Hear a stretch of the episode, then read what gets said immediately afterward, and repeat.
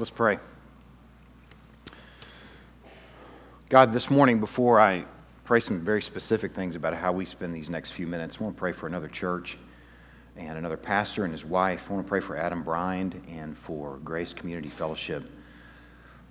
Lord, knowing that they are going through a very challenging season, um, I pray that, that the kingdom would be advanced through this season as they are having to work through some hard decisions and work through some difficult issues.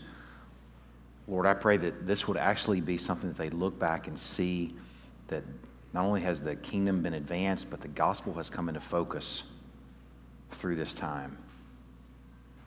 I'm thankful for time with Steve Lawson this week, thankful for uh, a shared burden for your glory and your fame in this community that we share with Grace Community Fellowship.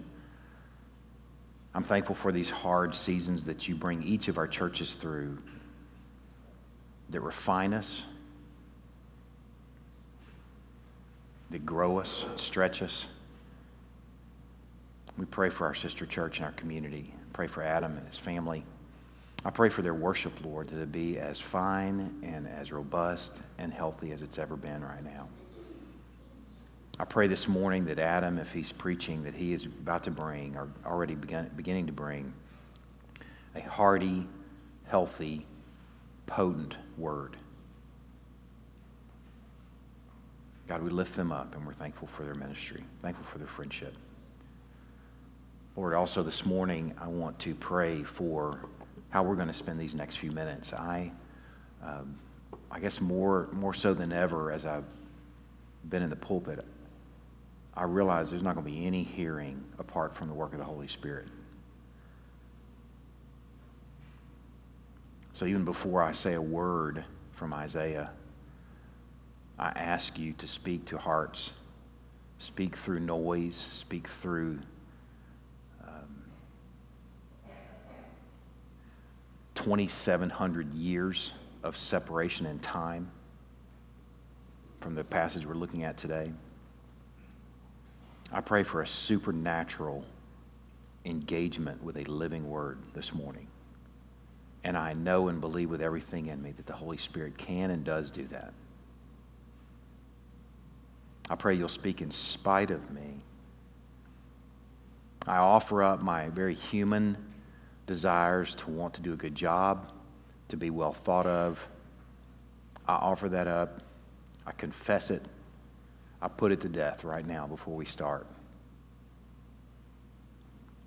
If it takes me being made a fool for your message to go out this morning, I pray that we together will enjoy the goodness and the sweetness of the gospel, whatever it takes. We entrust this time to you. In Christ's name we pray. Amen.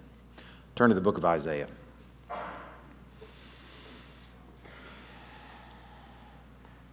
If you're here for the first time or first of a couple times, this is our second Sunday in the book of Isaiah. We are going to be spending a total of six weeks in Isaiah in the first few chapters. Then we're going to be moving back to Ephesians. Ephesians is sort of bread and butter home base for us, at least for the time being, for most of my, our preaching and most of our preaching, all of my preaching. Um, but we're spending six weeks, little small sections, digestible sections in this book of Isaiah. This is the second Sunday in that investment and that installment. And I ask you that if you weren't here last Sunday, you need to listen to last Sunday's message. In many ways, it is a legend for how to read the map. It is a guide for how to read and interpret the rest of Isaiah. So it was a one Sunday investment that we could have in our library for the purpose of you going back to if you missed it. So I encourage you, if you missed that sermon, you need to hear it. Are these lights down where they usually are? Okay, all right. I want to ask you a couple of questions before we begin because we're hopefully going to ask and answer these. We're going to inform these answers or these questions with hearty answers over the course of our time together this morning. Two questions I want to ask you to consider. First of all, what do you believe about the nature of man? Do you believe that man is inherently good? I'm glad to hear somebody say a hearty no already. Stole my thunder. We just close in prayer right now. What do you believe about the nature of man? Do you believe that man is inherently good? And let me ask you this to even make it more specific and more personal. What do you expect of man? Whether it's on the interstate, in the grocery store, in a relationship, in a marriage, in the mirror, what do you expect of man? The second question I want you to consider this morning is what do you believe about God? If I wrote this sentence out on the board, on some sort of chalkboard or something, how would you fill this in? God is blank. Think about that. Don't answer it just yet. You may already have a thought in your mind about how you would answer that. But over the course of the morning, I'm hoping that you'll have a healthy answer for God is blank. Isaiah chapter 1, verse 1 is sort of an introductory passage. This morning we're going to be considering verses 2 through 9, but we'll read verse 1 just for the sake of context and for the sake of introduction. The vision of Isaiah, the son of Amoz, which he saw concerning Judah and Jerusalem in the days of Uzziah, Jotham, Ahaz, and Hezekiah, kings of Judah. This is probably the biggest vision in our Bibles. It covers 66 chapters. It's not many little miniature visions, it's one big 40 year long vision. Isaiah had about a 40 year ministry, and it covered 250 years worth of history. It covered not only Isaiah's time, but this, this book, this 66 chapter book covers Isaiah's time, it covers the time of the Babylonian exile, and it covers the time where the people would be restored to the land. So the second two thirds of this book are all prophetic, and after Isaiah is dead and gone. It covers 250 years of history, but it also covers prophecy from the 7th century BC in Isaiah's day all the way through Christ's birth, all the way to some things that will happen at the end of the age. It's a massive vision And I will say this it's super complicated. I told somebody this morning, I said, I, I don't know what in the world I was thinking. and I'm not talking about just today, I'm just talking about Isaiah. What in the world was I thinking? To not only put myself, I, I was thinking as I was standing back over there a few minutes ago as we were singing, I was singing, but I was also thinking, I think I'd rather be on Dancing with the Stars than preach this morning.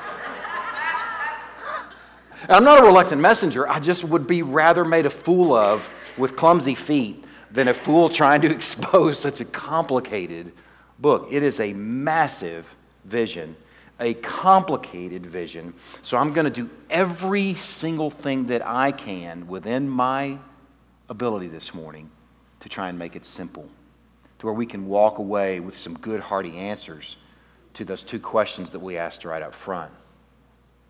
What is the nature of man? And what do we believe about God?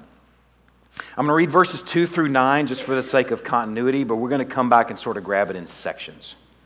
Hear, O heavens, and give ear, O earth, for the Lord has spoken. Children have I reared and brought up, but they have rebelled against me. The ox knows its owner, and the donkey its master's crib, but Israel does not know. My people do not understand. Ah, sinful nation, a people laden with iniquity, offspring of evildoers, children who deal corruptly. They have forsaken the Lord. They've despised the Holy One of Israel. They are utterly estranged. Why will you still be struck down? Why will you continue to rebel? The whole head is sick. The whole heart is faint. From the sole of the foot even to the head, there's no soundness in it, but bruises and sores and raw wounds. They are not pressed out or bound up or softened with oil. Your country lies desolate. Your cities are burned with fire. In your very presence, foreigners devour your land. It's desolate, as overthrown by foreigners, and the daughter of Zion is left like a booth in a vineyard, like a lodge in a cucumber field, like a besieged city. If the Lord of hosts had not left us a few survivors, we should have been like Sodom and become like Gomorrah. I want to sort of give you a visual as we climb into these verses. We're going to break these down in a few different little chunks and sort of unpack the luggage that's in these passages in order to engage them at the end of the sermon in a way that has some sense. But I want you to envision a courtroom setting. I've been in a courtroom for a few, a few different occasions for adoptions, and you may have been in the courtroom for those types of occasions that are real joyful, kids running around everywhere, the judge is lighthearted, everybody's lighthearted, really beautiful occasions in that adoption setting in a courtroom. But don't envision that type of courtroom setting this morning. Envision one of those real ominous occasions, like you may have seen in a movie. I want you to envision, too, that there's a judge at the bench, that there's a prosecuting attorney there are witnesses, and there's someone wearing orange seated out in the courtroom. And at this point, I want you to consider them sort of nameless and faceless for a minute. I want you to just take in the setting the dark wood, the leather, smell the leather in this judgment environment. Envision the gavel sitting up on the bench. Big one, big God sized gavel. And someone's wearing orange, but we're nameless and faceless at this point. And this first couple of verses in chapter 1, verses 2 and 3 begin to put some faces or some names with some faces. Let's look at this passage. Hear, O heavens, and give ear, O earth, for the Lord has spoken.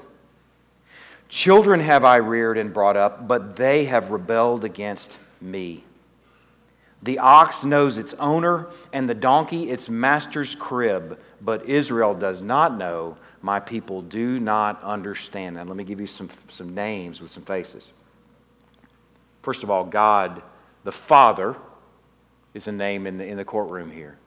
He's talking about his children, Israel. That's another name in the courtroom, but let's just talk about the Father for a minute. The Father is in the courtroom, and the Father also happens to be the judge sitting at the bench with this big gavel sitting in front of him and next to him.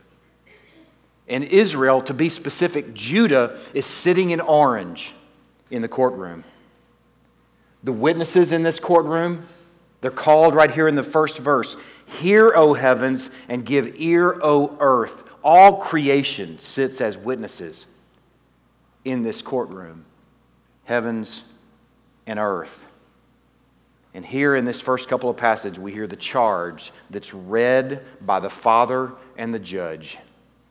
And the charge here is Children have I reared and brought up, but they have rebelled against me. He goes on to say, uses an illustration we'll consider here in a moment, but he goes on to say that Israel, this child of mine, does not know, and my people do not understand. Turn, if you would, to Deuteronomy chapter 4. I'm going to be taking you three or four different places this morning, and I'm pretty sure that they're all in Deuteronomy. So you can kind of put a finger over there or a bookmark or something. But Deuteronomy chapter 4 is the first of those few places I'm going to have you turn. This passage was written about 800 years, 750 years or so before Isaiah. It has to do with this people that we're talking about this morning. It has to do with the children in orange. Okay, connecting the dots here. Moses is writing these words here in Deuteronomy chapter 4, beginning in verse 32. I want you to hear the background, the context for these children in orange. Here's how they were reared, and here's how they were cared for. For ask now of the days that are past, which were before you, since the day that God created man on the earth, and ask from one end of heaven to the other whether such a great thing as this has ever happened or was ever heard of. Sounds like something pretty awesome is about to be told here. Did any people, any people anywhere, did any people in any time ever hear the voice of a God speaking out of the midst of the fire? As you have heard and still live? Or has any God ever attempted to go and take a nation for himself from the midst of another nation by trials, by signs, by wonders, by war, by a mighty hand and an outstretched arm, and by great deeds of terror? He's speaking about the Exodus. All of which the Lord your God did for you in Egypt before your very eyes. To you it was shown, you blessed children, that you might know that the Lord is God, that there is no other besides him, that you might know that the Lord is God. Out of heaven, he let you hear his voice that he might discipline you. And on earth, he let you see his great fire, and you heard his words out of the midst of the fire. And because he loved your fathers and chose their offspring after them, and brought you out of Egypt with his own presence by his great power, driving out before you nations greater and mightier than you to bring you in to give you their land for inheritance as it is this day know therefore today and lay it to your heart that the Lord is God in heaven above and on the earth beneath there is no other this passage here in Deuteronomy, Moses is writing these words before they go into the promised land. And these words are saying, God is God alone. He is your God. This is why He did this for you, that you may know that the Lord is God, He says in verse 35. He says in verse 39, Therefore, know today and lay it to your heart that the Lord is God in heaven above and on the earth beneath. There is no other. The problem here in this context is they sit in orange in this courtroom, is they don't know that anymore. 750 years later, they're sitting here in the courtroom having forgotten their God. They've rebelled against Him and they've forgotten their God.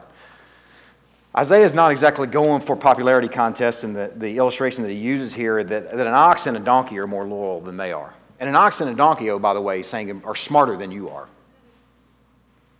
The ox and the donkey were not the wisest, smartest of animals in their context. In fact, he's picked two of the dumbest animals you could possibly illustrate with, and he's using them and saying they're more loyal to their master than you have been to your father children of Israel that are sitting there in orange.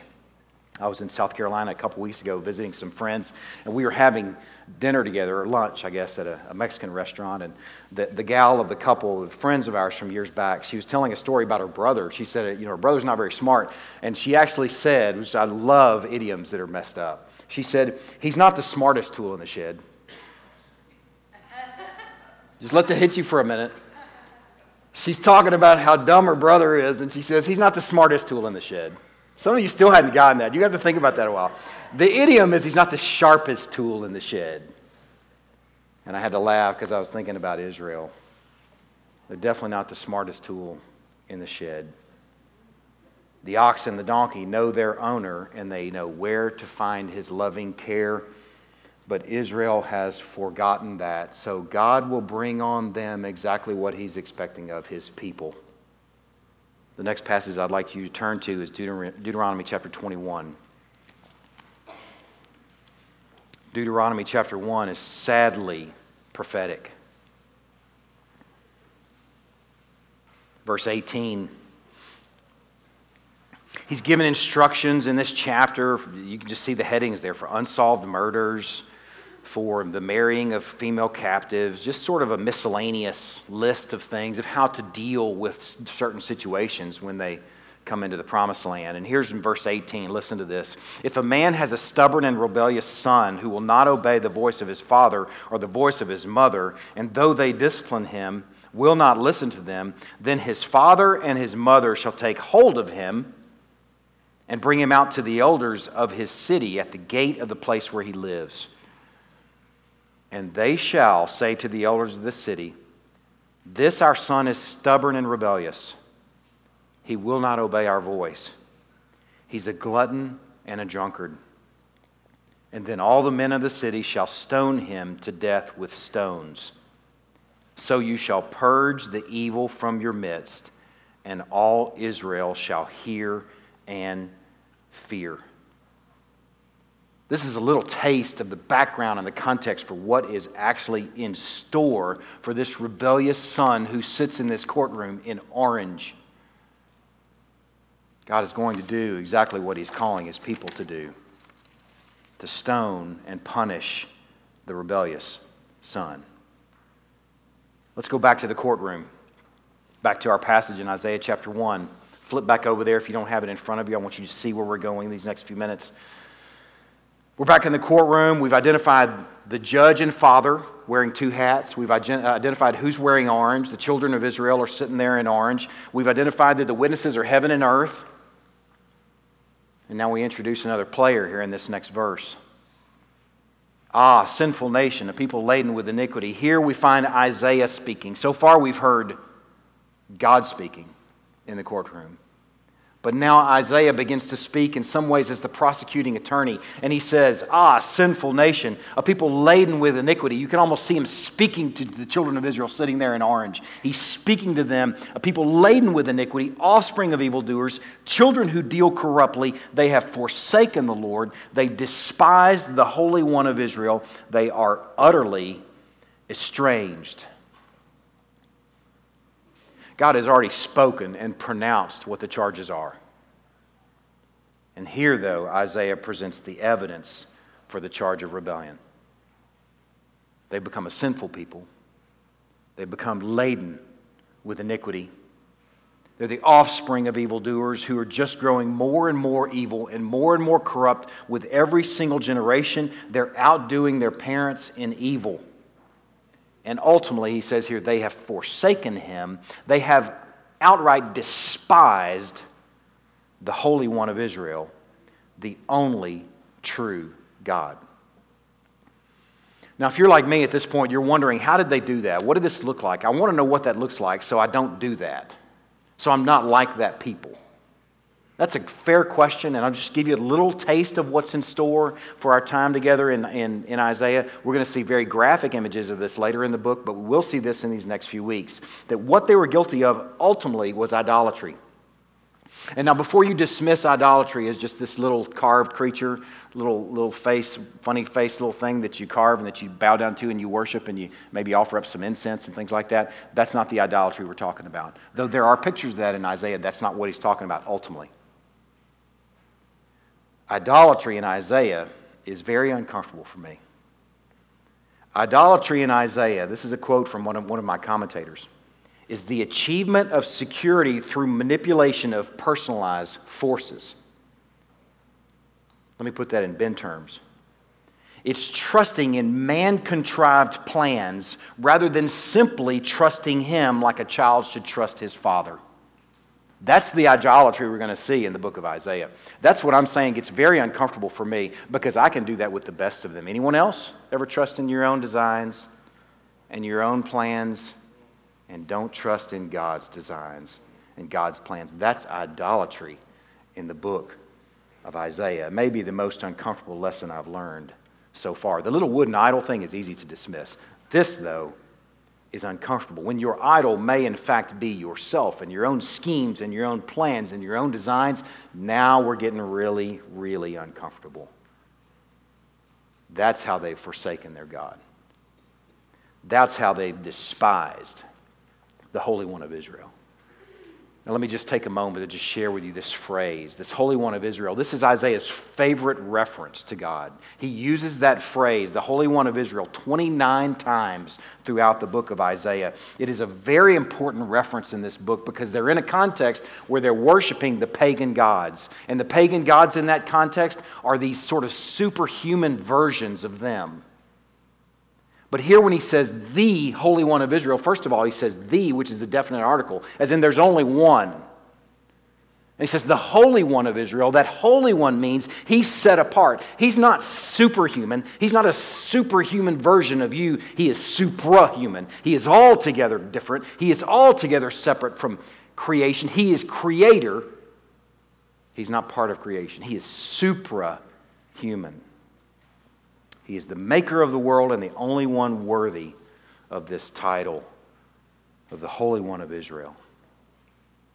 So, far, if you're collecting some, some thoughts about God so far in this passage, just as far as we've gone right now, you can see Him as Father, you can see Him as Judge, and you can see Him now when we add in this new term that He is the Holy One of Israel. He's separate, set apart, and He's not one of us. Now, let's continue on in our passage. So far, we've heard the charges that have been shared by God, the, the judge, the father judge, and then we've heard the prosecuting attorney present the evidence. Now, the prosecuting attorney is going to give the sentence. Now we're going to hear what's in store for this people. And I'll just give you a little heads up what to look for in these next few minutes. God is going to wound his people. God is going to inflict some pain and suffering and wounds on this wayward child. Look at this passage in verse 5. Why will you still be struck down? It sounds like the gates outside the city gate where the elders and the father and mother are stoning their son. Why will you still be struck down? Why will you continue to rebel? The whole head is sick, the whole heart is faint, from the sole of the foot even to the head. There's no soundness in it, but bruises and sores and raw wounds. They are not pressed out, are bound up, or softened with oil. This whole body is a reference to all of Judah. We're not talking about just some few little sections of the southern kingdom there. We're talking all of Judah is sick through and through, from the top of the head to the soles of the feet. And two, we're not just talking about some sort of passive sickness. Sores are passive, but the other two things that are mentioned here are not passive things. The bruises and the raw wounds are the kind of things in Hebrew that come about in battle in the Hebrew language. We're speaking about battle wounds. And what is, what is being developed here is these bruises and raw wounds are going to come from the judge. The judge is going to actively wound his child. Some of their pain and suffering will be, most in fact, will be the direct judgment of God. Now, put a little side note next to this because this is going to be very important during our supper this morning. Keep these wounds in mind for the end of the message this morning during our supper. Keep these sores and these bruises and these raw wounds in mind. But know this, though, before we move on God is inflicting these wounds. Father, Judge, and Holy One of Israel is inflicting these wounds. Now, let's continue with verse 7 and 8. Your country lies desolate. Your cities are burned with fire. In your very presence, de- foreigners devour your land. It's desolate as overthrown by foreigners. And the daughter of Zion is left like a booth in a vineyard, like a lodge in a cucumber field, like a besieged city. This prized possession, this daughter of Zion, has become like a booth and a lodge. In that day and age, when they were dealing in their, with their, their they're farming instead of, in the times of harvest, instead of coming and going from where they lived to their fields, they would set up little booths, little temporary shelters where the whole crew could stay on location. They could get up in the morning, do their work, and just retire to this little temporary booth. It would keep them from having to waste time coming to and fro. But I want you to see this this daughter of Zion, this beautiful picture of Jerusalem, the city on the hill he says, is going to be and has already become the sad image of a little shack in the middle of a barren vineyard or cucumber field. Your prized city has become a lonely shell of what it should be. And your sin has left you destitute, isolated, and here's the sad part of it really temporary, like a temporary lodging in the coming weeks, we're going to develop more and more the terrible consequences for their sin. They are grave. They will be harassed. They will, be, uh, they will experience a siege around their city, Jerusalem, by the Assyrians. They will ultimately, eventually be defeated and stripped from their, their land by foreigners, as it promises here, called Babylonians. And then they're going to be exported to their cities as war trophies and slaves and made eunuchs in their courts. Let that hit you for a minute. Some terrible wounds and terrible judgment in store. The charges we've developed so far is that they are a rebellious child. They are God forgetting people. And the evidence so far is that they're sinful, they are laden with iniquity, they're corrupt, they have forsaken God, they've despised the Holy One of Israel, and the sentence for them are wounds, God inflicted wounds of desolation, being overrun by foreigners, and ultimately to just be temporary. Now, in this courtroom, I want you to imagine at this moment the charges have been issued The evidence has been presented by the prosecuting attorney. The sentence has been meted out. And now, at this point, all are going to rise, and the guilty in orange is led toward the door to be taken to death row. Let those images hit you for a moment. And I want you to think about this for a minute. Wouldn't that be okay given what they've done? Now, the hard part for you, not having really studied Isaiah in depth, is you've only gotten a thin little taste of what they've been guilty of. But something we will have in a heavy dose over the next few weeks is a clear picture of their guilt. But I'll tell you right now, it's bad. And if you think about it, if you really take in and consider their guilt, wouldn't it be okay if God ended it right here. Right here in verse 8, if he just ended it, and then in verse 9, which we haven't read yet, if we read about the rain starting to fall and yet another flood. Had he not sent a, a rainbow and promised to never do it again, couldn't you imagine that in verse 9 would be a fitting place for that, where you start to hear the raindrops? Or where you started to hear a fire rumble as a deluge of fire is going to, to, to destroy this people? Wouldn't it be okay if a just judge, who's also altogether holy and altogether separate, the Holy One of Israel, who's also creator, just said, you know what? I'm going to wipe this thing clean and call this mess a wash? Wouldn't it be okay? Would, yes. Thank you. There's a little dude over there, a little gal that's listening. I love it. Man, it would be okay. At this point in the oracle, we've got a father who's also a judge, who's also holy, who's rightly charging and sentencing his rebellious child. And we've got a people who sit in orange, who are like Paul described in Ephesians, dead in their trespasses and sins. We've got a people in orange, like Paul described in Ephesians, who are by nature children of wrath, bound for destruction. We could say squarely right here yes, indeed, the wages of sin is death. March them off to death row. But then comes verse 9.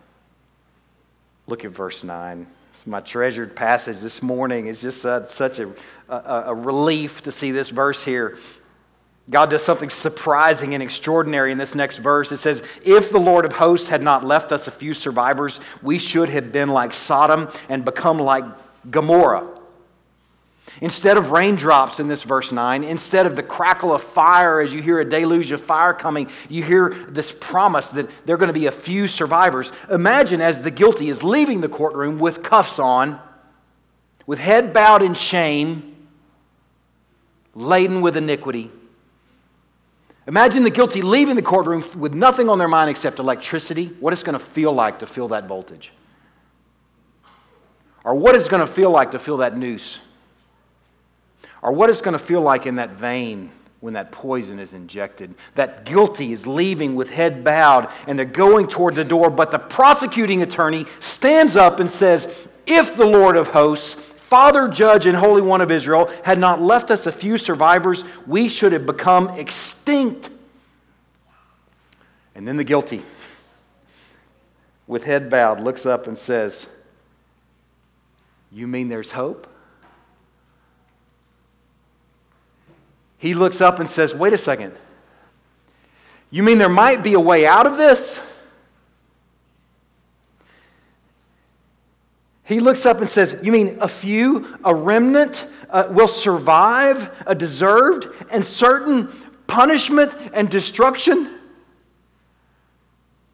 It's an awesome moment, really, when you really take in what's going on here in the courtroom. The guilty still shuffles off to death row, but he shuffles off with a little seed of hope that there might be a way out of this that this judge, who's also my father, that I stand wholly and completely guilty before, who is also the Holy One of Israel, may also be something else. As you stand in orange, man, wouldn't you hope so? Wouldn't that be some good news? I love that Isaiah says, we. It's a sweet word right there. He says, If the Lord of hosts had not left us a few survivors, he says, us too, left us a few survivors, we should have been like Sodom and become like Gomorrah. What he's implying in there is that he's wearing orange as well. We just were thinking about one person wearing orange. Well, the prosecuting attorney is wearing it as well. There's no one in the courtroom that's not, except for the judge.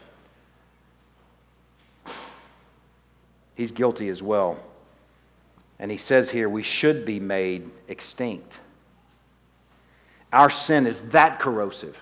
Our sin as a people is that damaging, and God is that holy that we should be made like Sodom and Gomorrah, a proverbial byword of destruction and wickedness.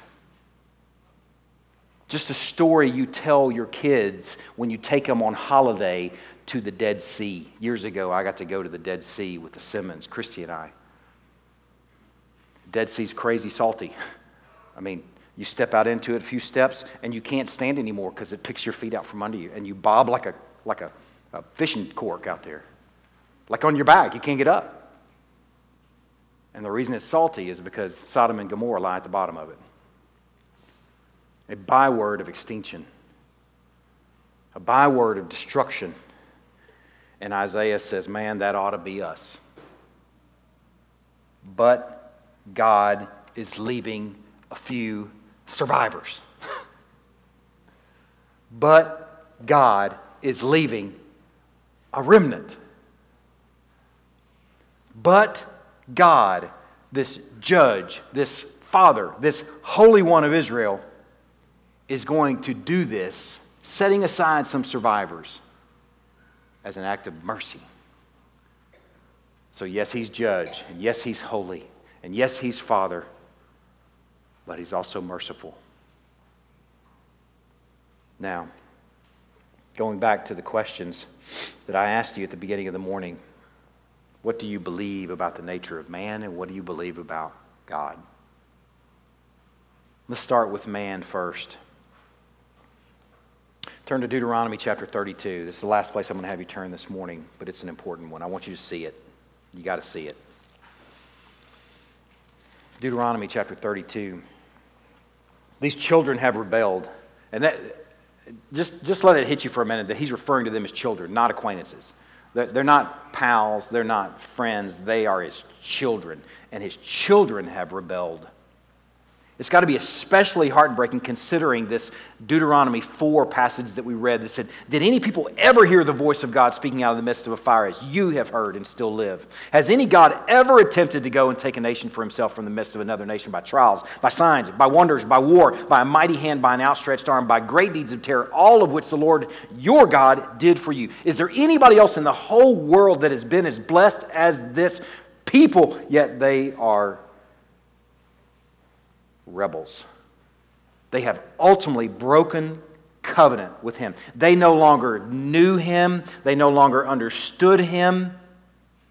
The donkey and the ox know better than they do. They're not the smartest tools in the shed. They have forsaken him. They have despised him. They have traded the truth about God for a lie and are worshiping and serving the creature rather than the Creator who is blessed forever. Amen. They are trusting in their own designs and their own device. It's a sad story, but it's not the first time we've ever heard this story. In fact, there's music behind this story. This is what struck me as I was studying this week. There's a song about this. Deuteronomy chapter 32 is a song about what's going on right here, and it was written almost 800 years before this went down in Judah. It was written by Moses before they crossed the Jordan into the promised land. You could think about how this might have gone down where Moses is talking to uh, Caleb and Joshua. Jaleb, I was about to make a whole new name. Caleb and Joshua, he said, Hey guys, before y'all go into the promised land, let me write a song for you. And they're like, Oh, that'd be cool. Yeah, maybe something really upbeat, you know, because we're going to go in the promised land. It's going to be awesome. We're going to go, you know, do the conquest and fit the battle of Jericho. It's going to be really cool. Give us something really cool, Moses. Okay, so Moses puts pen to paper, and here's what he writes, beginning in verse 1. Give ear, O heavens, and I will speak, and let the earth hear the words of my mouth. Who knows what tune this was sung to? Who even knows if it was sung to a tune? It's a song. May my teaching drop as the rain, my speech distill as the dew, like gentle rain upon the tender grass and like showers upon the herb. For I will proclaim the name of the Lord, ascribe greatness to our God. Sounds good so far. Moses, man, I like this first little section here. That's going to be awesome singing that as we cross the Jordan on dry ground, as we're fitting the battle of Jericho and stuff like that. That's going to be really cool. The rock, his work is perfect, for all his ways are justice, a God of faithfulness and without iniquity. Just and upright is he. Man, I really like this song so far, Moses. You are getting it done. Keep it up, buddy. This is really good. They have dealt corruptly with him. They are no longer his children because they are blemished. They are a crooked and twisted generation. Right, everybody know about Debbie Downer? It's like, all right, Moses just became Debbie Downer. And it doesn't change really for the rest of the song. You can almost hear the music behind it now. It's like, wah, wah, wah. Caleb and Joshua are like, Moses, man, we're about to go do the conquest. We want something that's a rally song, you know? And Moses says, okay, I'm going to write a song about not only what your fathers did in the wilderness, but what your great, great, great, great grandchildren would do in Isaiah's day. This song continues. Let's just take it in for a minute. Do, do, you thus repay the Lord, you foolish and senseless people? Is not He your Father who created you, who made you, and established you. Remember the days of old, remember the years of many generations. Ask your father, and he will show you your elders, and they will tell you when the Most High gave to the nations their inheritance, when he divided mankind, he fixed the borders of the peoples according to the number of the sons of God. But the Lord's portion is his people, Jacob, his allotted heritage. He found him in a desert land talking about the Exodus, talking about Egypt, and in the howling waste of the wilderness, he encircled him and cared for him. He kept him as the apple of his eye. That's a treasured passage for us, and it should be. Like an eagle that stirs up, stirs up its nest, that flutters over its young, spreading out its wings, catching them, bearing them up on his pinions. The Lord alone guided him. No foreign God was with him. He made him ride on the high places of the land. The song sounded better. I like the sound of this, Moses. You came, came around. He, he ate the produce of the field. He suckled him with honey out of the rock and oil out of the flinty rock, curds from the herd and milk from the flock. This, thing, this song is going good. I like it. The fat of lambs, rams of Bashan, and goats with the very finest of the wheat, and you drank foaming wine made from the blood of the grape, but Jeshurun grew fat and kicked. You grew fat, stout, and sleek. Then he forsook God who made him and scoffed at the rock of his salvation. And the rest of the song goes right back to that message. Jeshurun was like it's as if God were to give a nickname, a nickname of affection to the nation of Israel. But in this context, it has to do with the people that have become fat and sleek, and they don't need God, and they have forsaken God, and they have turned their back on Him, forgotten Him altogether. I was thinking about my cat this morning. I'm thinking about Jeshurun, fat and sleek. This cat is my, my son, my youngest kids, Daniel, that's his cat. He loves this cat. And I really have no use for cats before this cat. He's really kind of a cool cat. But when Daniel's gone, Daniel and Christy and the kids are out of town this weekend, when Daniel's gone, this cat will not leave me alone.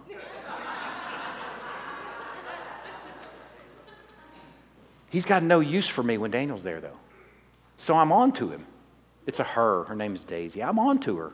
She's fat and sleek, and she's just in it for herself. She's a beautiful picture of a little pagan. She's just all about herself. She's not converted. You call her, and she looks at you and says, What?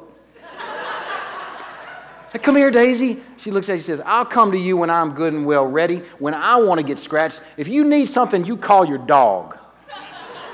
You can almost hear her. I mean, she's almost audible. She's fat and sleek, Jeshurun. That's what this people have become fat and sleek. God, we will come to you. We'll be about you when we need something. And only when we need something.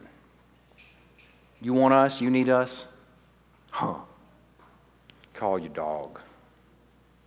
Man, Moses here is writing. As you read the rest of this song, I encourage you to read it this week. He's talking about far more than the wilderness experience. He gives so much detail that it's clearly prophetic. He is foretelling about this time of Isaiah 700, 800 years later. He is foresinging about this time. And it is a sad song about rebellion. But it's a song that's been playing over and over and over and over again because people, this people are fat and sleek and forgetful of God when things are going their way. I read this song and I'm thinking, God, why in the world are you putting up with this people? Why in the world would you knowingly endure with this people, knowing here as Moses is writing this song that what they would be 800 years later? Why in the wide world of sports are you putting up with these folks? Man, I thought, you know, some could have asked the same thing about Adam and Eve, though. Why are you putting up with Adam and Eve when they've done what they've done to you? Or could have been asked about Noah and Shem, Ham, and Japheth. Why are you doing that with Shem, Ham, and Japheth when they're just proving that the only difference between man before the flood and man after the flood is one bunch of men and people are a little bit drier? God, why in the world are you putting up with man when you know what man is going to do? Why not wipe them out like Sodom and Gomorrah? Why let anyone live? Ought to be a foundational question for us. Why let anybody live? The thing that struck me is that God wasn't caught off guard here. He wasn't like, oh man, this people, you know, I gave them my best, you know, and then there they are, they failed, and phew, I'll just try again, I guess. He sound like a country boy. I should I should have given him a different sound, maybe. He knew before he said, let there be light, what, the, what these people were going to do. He knew before he said, let there be Adam, let there be Eve, what Adam and Eve were going to do. He knew before he called Abram what this people was going to do. He wasn't making an attempt at creating a purified, devoted people. What he was doing was building a thousand year stage, a thousands of year long backdrop for a sky full of angels announcing glory to God in the highest and on earth, peace among those with whom he's pleased. This is all background. Where a field full of shepherds can say, finally, Here's a solution to my human problem.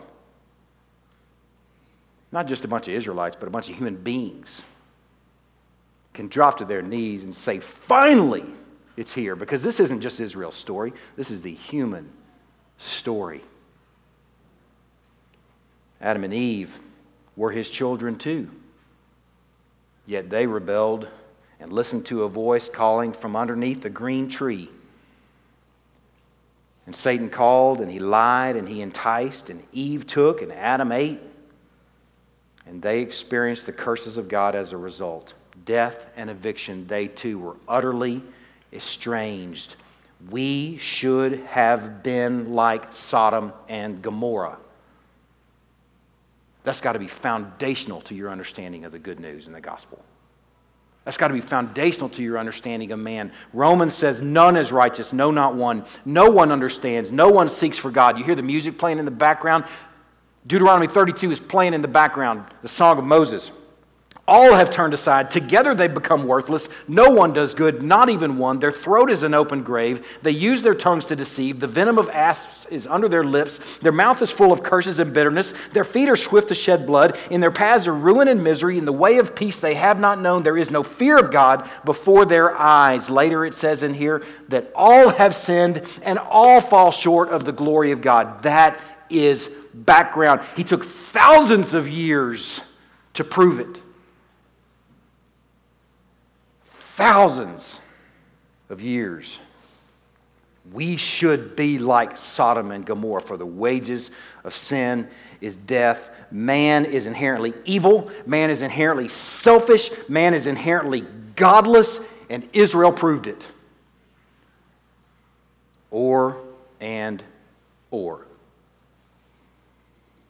But if the Lord of hosts had not left a few survivors, would just be a byword. Here's the thing I want you to consider as we're just answering this first question. Enjoy being a part of his remnant because that's who you are. You may not realize it. You're one of the survivors. Let it hit you.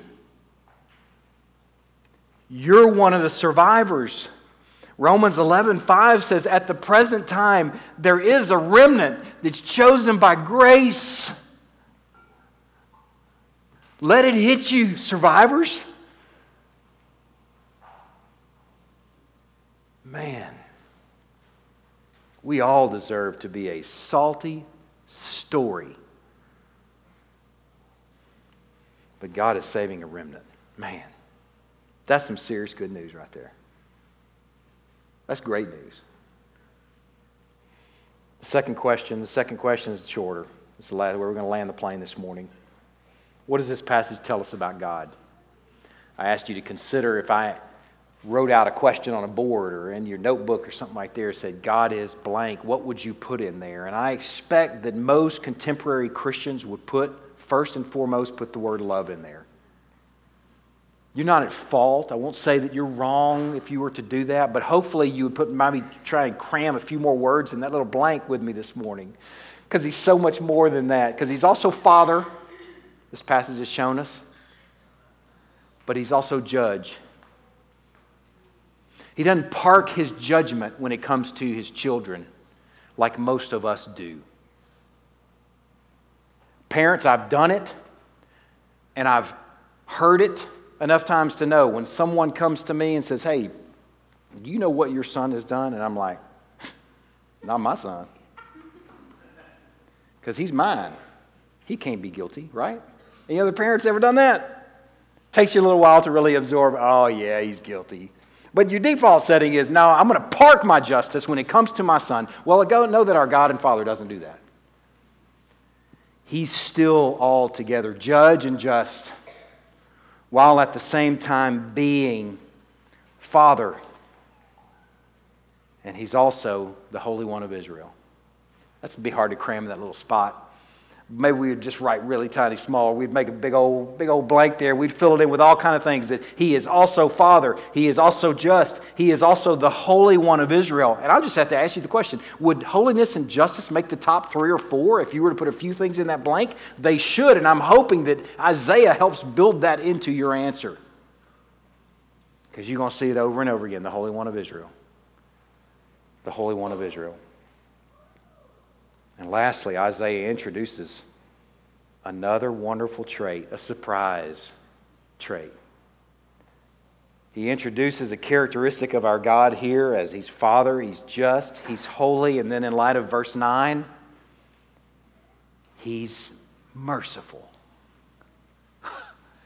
he's merciful and He's Savior. He's judge he calls heaven and earth as witnesses. He has a prosecuting attorney there, and it turns out he's also Savior. He's also somehow going to make a way out for the people in orange. The judge has pronounced the charges, and the prosecuting attorney has brought the evidence and the sentence. And about the time you expect the gavel to fall, you hear the words If the Lord of hosts, the judge, the Father, the Holy One of Israel, had not left us a few survivors, we'd just be a salty, bad memory. But God makes a way for those in orange. Amen? Ha! you got to love that. Amen. That's right. Man, I love having kids in here with us. They're more vocal than the parents. All right, we're going to have our supper now, and it's fitting. It's a fitting supper in light of where we've been this morning. I'm going to read a passage to you again and then share another passage from Isaiah. And you'll see that we've been here, I think, by design this morning. Isaiah chapter 1, passage that we read, I told you to sort of put a little bookmark in this thought. Chapter 1, verse 5 says, Why will you still be struck down? Why will you continue to rebel? The whole head is sick, the whole heart is faint. You're a guilty orange wearing people. You even got orange socks and an orange hat on. From the sole of your foot to your head, there's no soundness in it, but bruises and sores and raw wounds. Remember that? Those God inflicted bruises and raw wounds. They're not pressed out, are bound up, are softened with oil. Let that hit you for a minute. Open wounds, not cared for. God inflicted wounds, not cared for at this point. Now, Uh, I love this. Isaiah chapter 53 says, who has believed what he's heard from us, and to whom has the arm of the Lord been revealed? For he grew up before him like a young plant, like a root out of dry ground. He had no form or majesty that we should look at him, no beauty that we should desire him. He was despised, he was rejected by men, a man of sorrows, acquainted with grief, as one from whom men hide their faces. He was despised, and we esteemed him not. Listen to what unfolds in these next couple verses. Surely he's borne our griefs and carried our sorrows, yet we esteemed him stricken smitten by God, and afflicted. He was pierced for our transgressions, He was crushed for our iniquities. Remember, we're laden with them. He was crushed in our place. Upon him was the chastisement that brought us peace. And with his wounds, we are healed.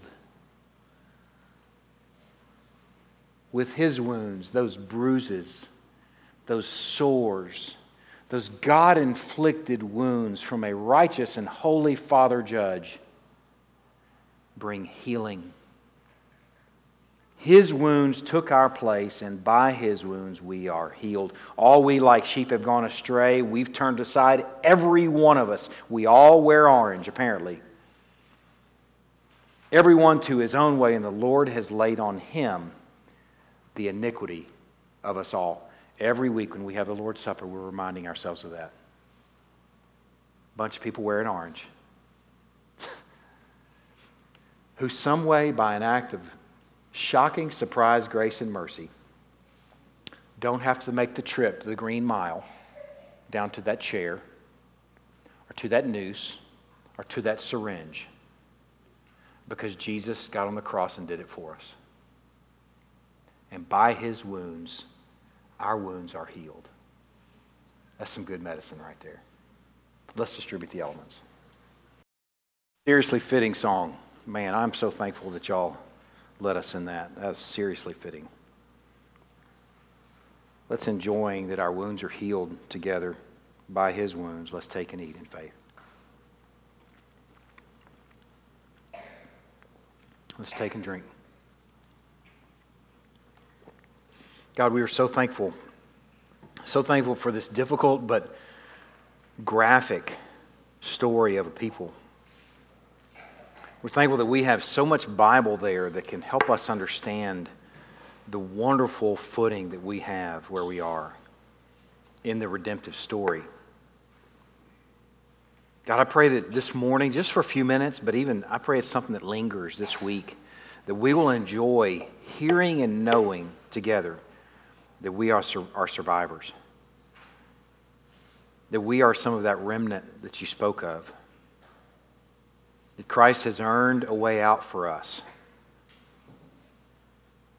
God, I enjoy even the reality that we wear orange. It's a hard reality, but it makes me enjoy you all the more.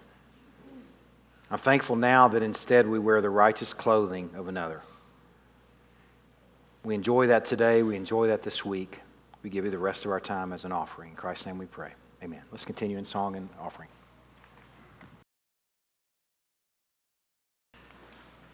Just three things. First of all, kids, y'all did amazing. I mean, really, I, the last Sunday of the month, we have our littlest ones in, in with us. Not the little, little babies, but the, uh, the, big, the bigger kids that you guys did really good. I'm thankful that y'all were attentive and interactive even. I really enjoyed the, the, the back and forth. I appreciate it, seriously. It means you're listening, and I, I love that. That blesses me. Parents, if you're like, man, I don't know I can do this, this is really hard, just stay the course. Trust me. And trust parents who've raised little ones in the pew. These aren't pews, in the seats. The, uh, it gets easier, I promise. And just stay the course, stick with it. And um, they'll be, you'll be blessed by it and they'll be blessed by it. They get more than you think. Secondly, uh, if you're here for the first of a couple times or first of a few times and haven't met with Clay at this table, please do that. He's going to give you a little packet that has some information in it. It also has a gift card to go to lunch on us this week. You can't go today because it's a Chick fil A, but um, You can go sometime this week and talk about what's in there. I mean, it wouldn't, may not feed a big family, but it would feed a good portion of it. And we want to do that because we want you to have a time where you don't have to worry about anything except what's in front of you. And we're not trying to say that we're the only church in town or the best church in town because we're neither of those things. We just are. We're people, and all churches are different. But if the Lord is leading you here, we want you to know who we are, what we believe, and what we're about. So we're trying to put that in front of you in one little packet.